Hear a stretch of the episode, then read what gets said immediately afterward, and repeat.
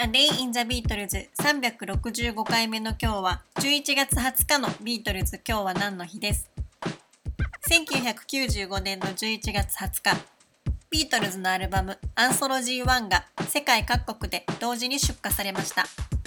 この日11月20日の現役時代のビートルズの活動を見てみると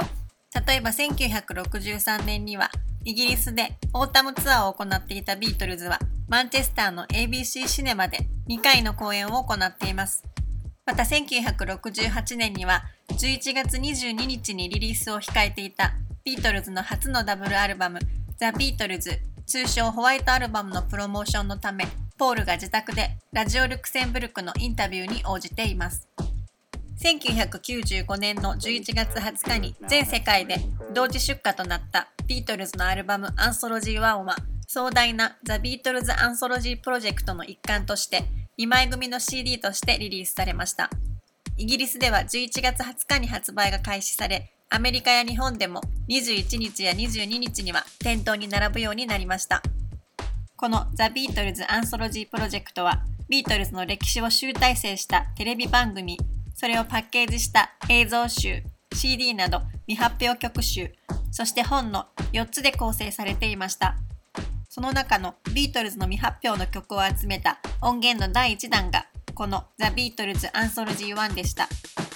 ビートルズが解散する1969年にはザ・ロングアンドワインディング・ロードといういくつものフィルムを使ってビートルズのそれまでの軌跡を紹介する映画の計画がありました。しかし、レット・イット・ビーと時期が重なったこともあり、計画は延期となり、その後ビートルズが解散したためにお蔵入りになっていました。その後もビートルズの未発表曲をめぐっては幾度となくリリースの話が持ち上がっていましたが主にメンバーたちがそれを良しとしなかったため実現することはありませんでした。1980年にジョンが他界してビートルズの再結成は絶望的なものになりましたがこの80年代には過去の様々な音源が発掘されています。そして1983年にはポール・ジョージ・リンゴの許可もおり再びドキュメンタリー映画ザ・ロングワインディング・ロードの計画も動き始めます。時間が経ったことでメンバー同士の圧力も少しずつ解消されていき、3人が共演する話も具体的になっていきました。そして1992年には、ポールはワールドツアーのために開いた記者会見の中で、ビートルズのドキュメンタリーについて聞かれ、ジョージやリンゴと共演する可能性があることを初めて公の場で語っています。このアンソロジーのプロジェクトのために、ポールとジョージとリンゴでレコーディングをするということになりましたが、ポールはジョンを除いた3人だけが集まっても何になるんだろうと思ったと言います。そしてポールは1994年にジョンが殿堂入りしたロックンロールホールオブフェイムの式典でヨーコと再会し、いわゆる歴史的和解を果たし、この同時期にヨーコはジョンが残したデモテープをポールに渡しています。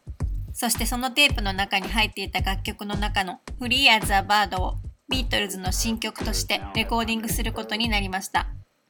1995年の11月20日に世界に向けて発表されたビートルズのアンソロジー1は、この Free as a Bird というビートルズの新曲を目玉に、クオリーメンやデビュー前のピートがドラマーを務めていたビートルズ、そしてリンゴが加入しデビューしたビートルズから1964年までの作品が収められています。